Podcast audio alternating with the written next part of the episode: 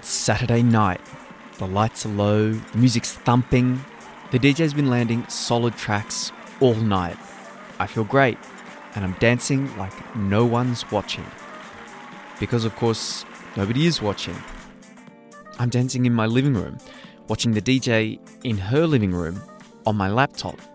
Down the side of the screen runs a chat window full of emojis and written cheering that tells me there are 200 others at home in this virtual club, alone, together.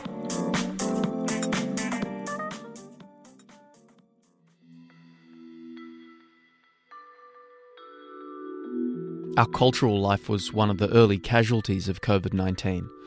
With the progressive bans on public gatherings, live concerts and theatre were essentially outlawed. As lockdown measures intensified, our ability to congregate and have any kind of cultural experience disappeared. Our online spaces have provided a safe platform to experience culture. But for an arts industry already in crisis, will it be enough to survive? Will this be a death knell? Today on Think Digital Futures, online culture and the future of the arts. I'm Dan Butler.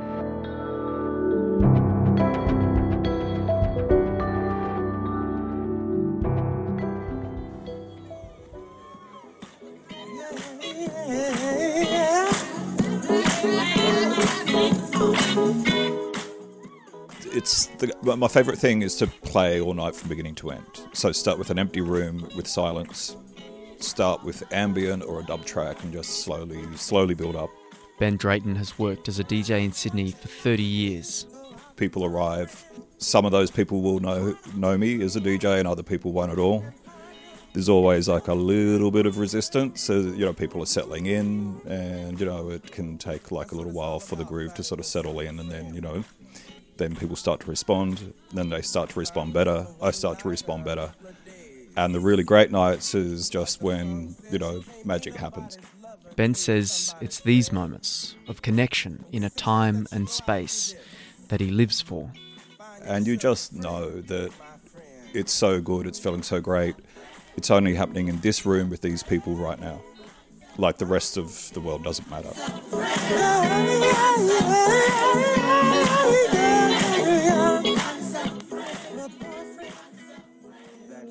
In general, non-essential gatherings of more than 500 people should not occur. We agreed to further rules today regarding indoor non-essential gatherings.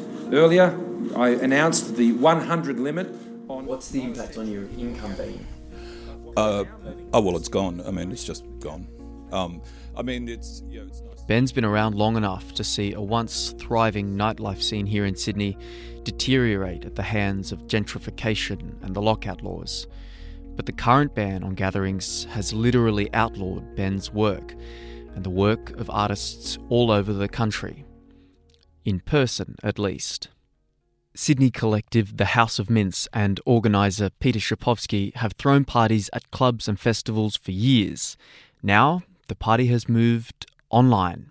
Users log in to the House of Mints channel on streaming service Twitch and dance along at home and have the option to donate some cash. And that's almost like busking. People contribute to that and it's really nice and it gets shared around between, I think there's 10 DJs involved.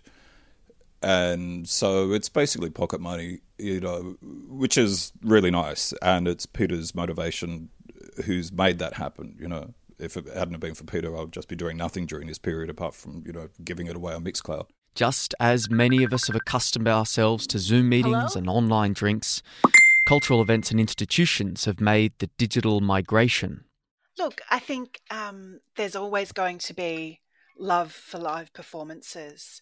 Right now, we don't have the choice. So there has been such an uptake of streaming, sharing, online activity that it really kind of is putting the social in social distancing, and there's some incredible examples out there.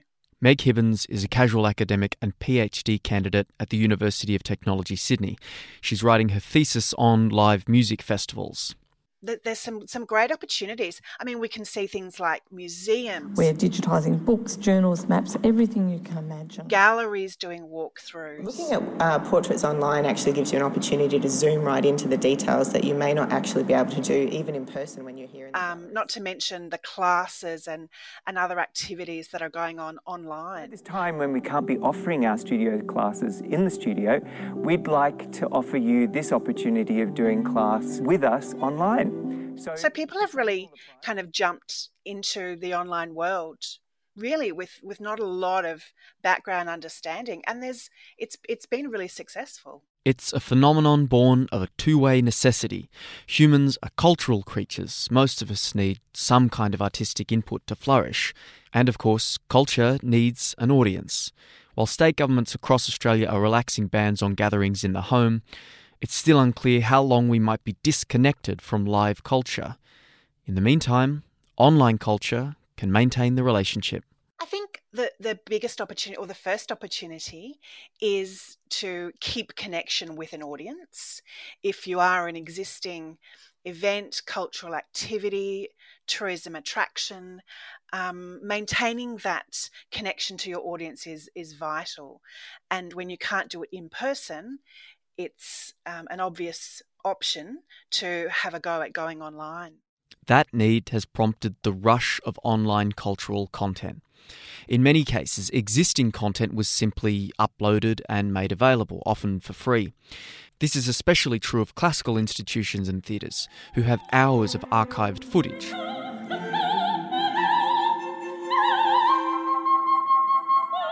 As the hard economic reality of COVID restrictions became clear, it made sense to post whatever was available and quickly to keep that connection Meg spoke about.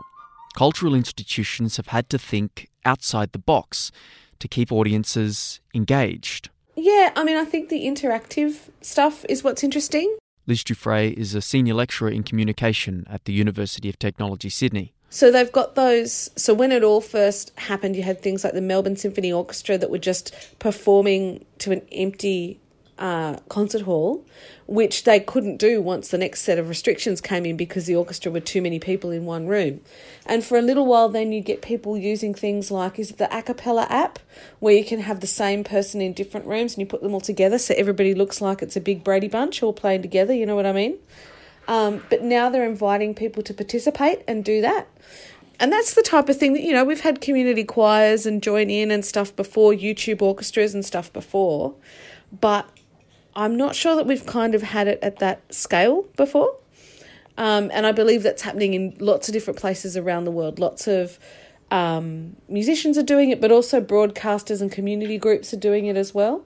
Declan Green is the artistic director of Griffin Theatre Company.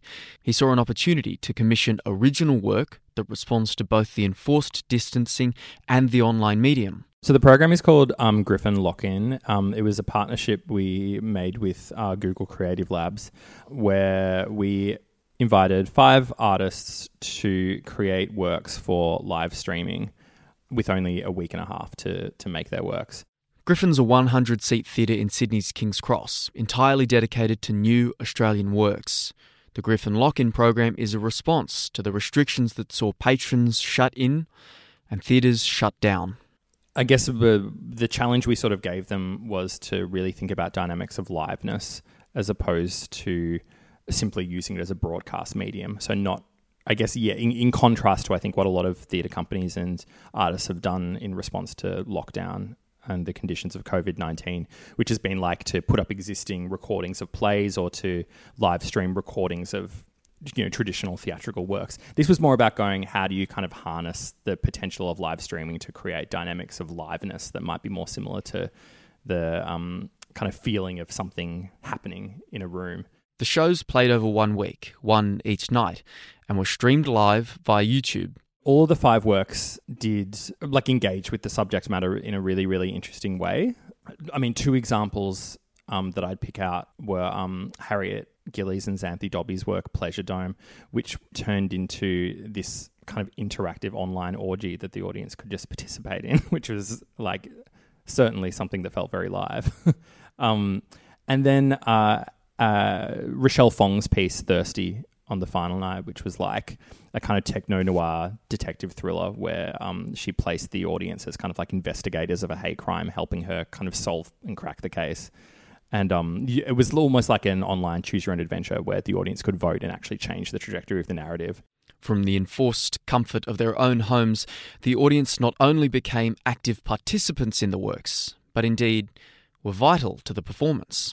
It sort of reflected on more traditional theatre dynamics in a really interesting way, because I think it sort of, I guess, revealed the fact that like these online digital works were deeply dependent on the presence of the audience and happening in a live way, in a way that actually a lot of main stage theatre isn't. Like the fact that a lot of the time, a lot of main stage theatre, you know, sometimes you can feel like the audience actually doesn't even need to be there for this to happen. Of course, it does for the sake of the actors, but other than that, if you feel like the performers are behind a fourth wall, not acknowledging your presence, and trying to create a fiction where you're not all in the same room together.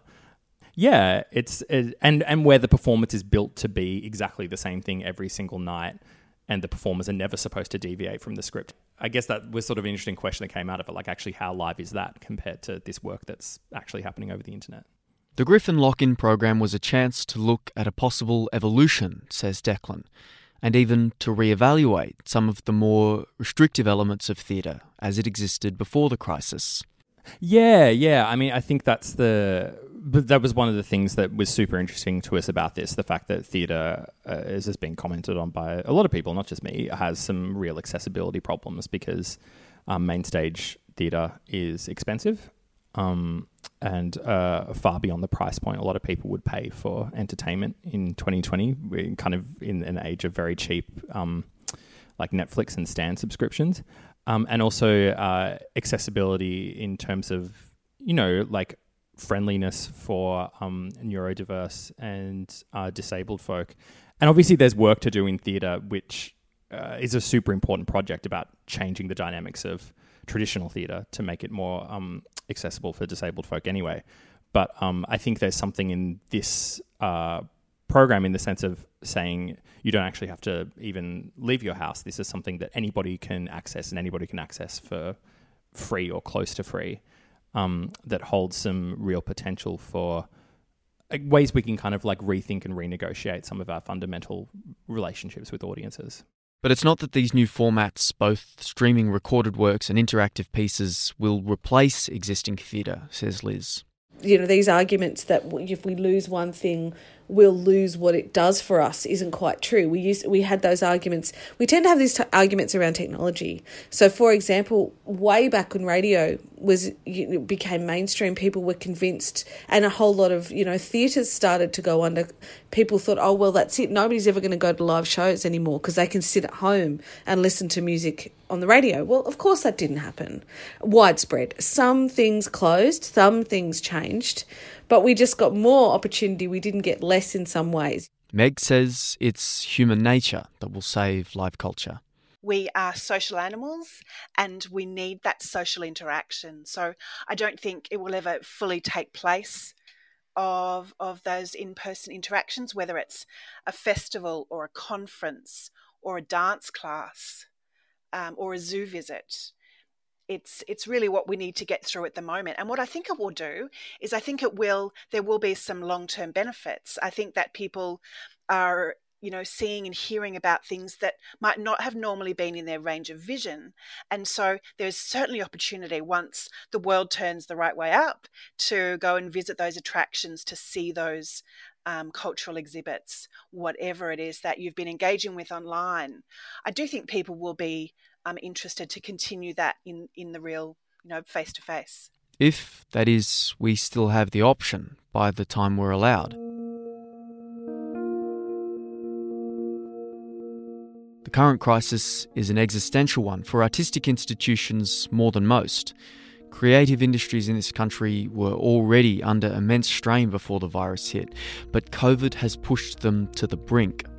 Just 2 weeks ago, Sydney institution Carriageworks announced it was entering voluntary administration. It's up to us, Liz says, to make noise about that loss.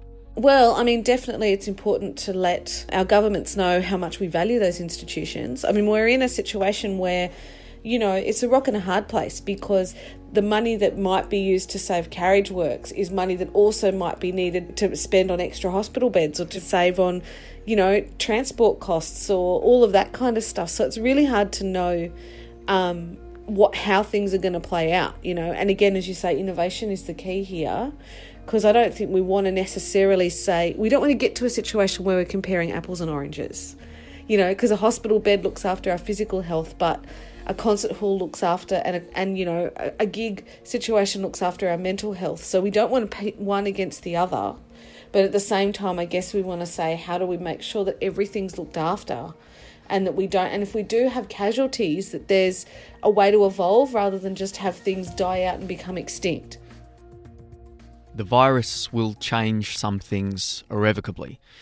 Exciting new possibilities have emerged, but without significant support, it seems some artistic institutions are doomed to disappear, and artistic livelihoods with them.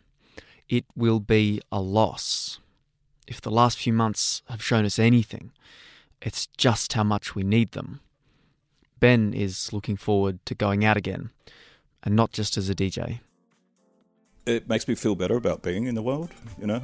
But for me, my focus is being around music that I want to hear, crossing paths with interesting people. Like I know, like all my dearest friends, people that I've been friends with for decades, we're all an unlikely looking bunch of people.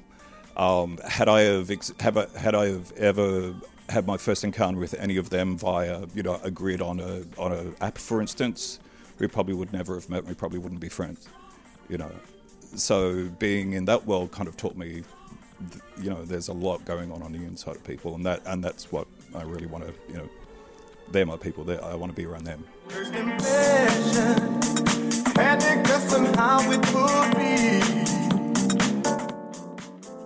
Think Digital Futures is made with the support of 2SER Radio and the University of Technology, Sydney.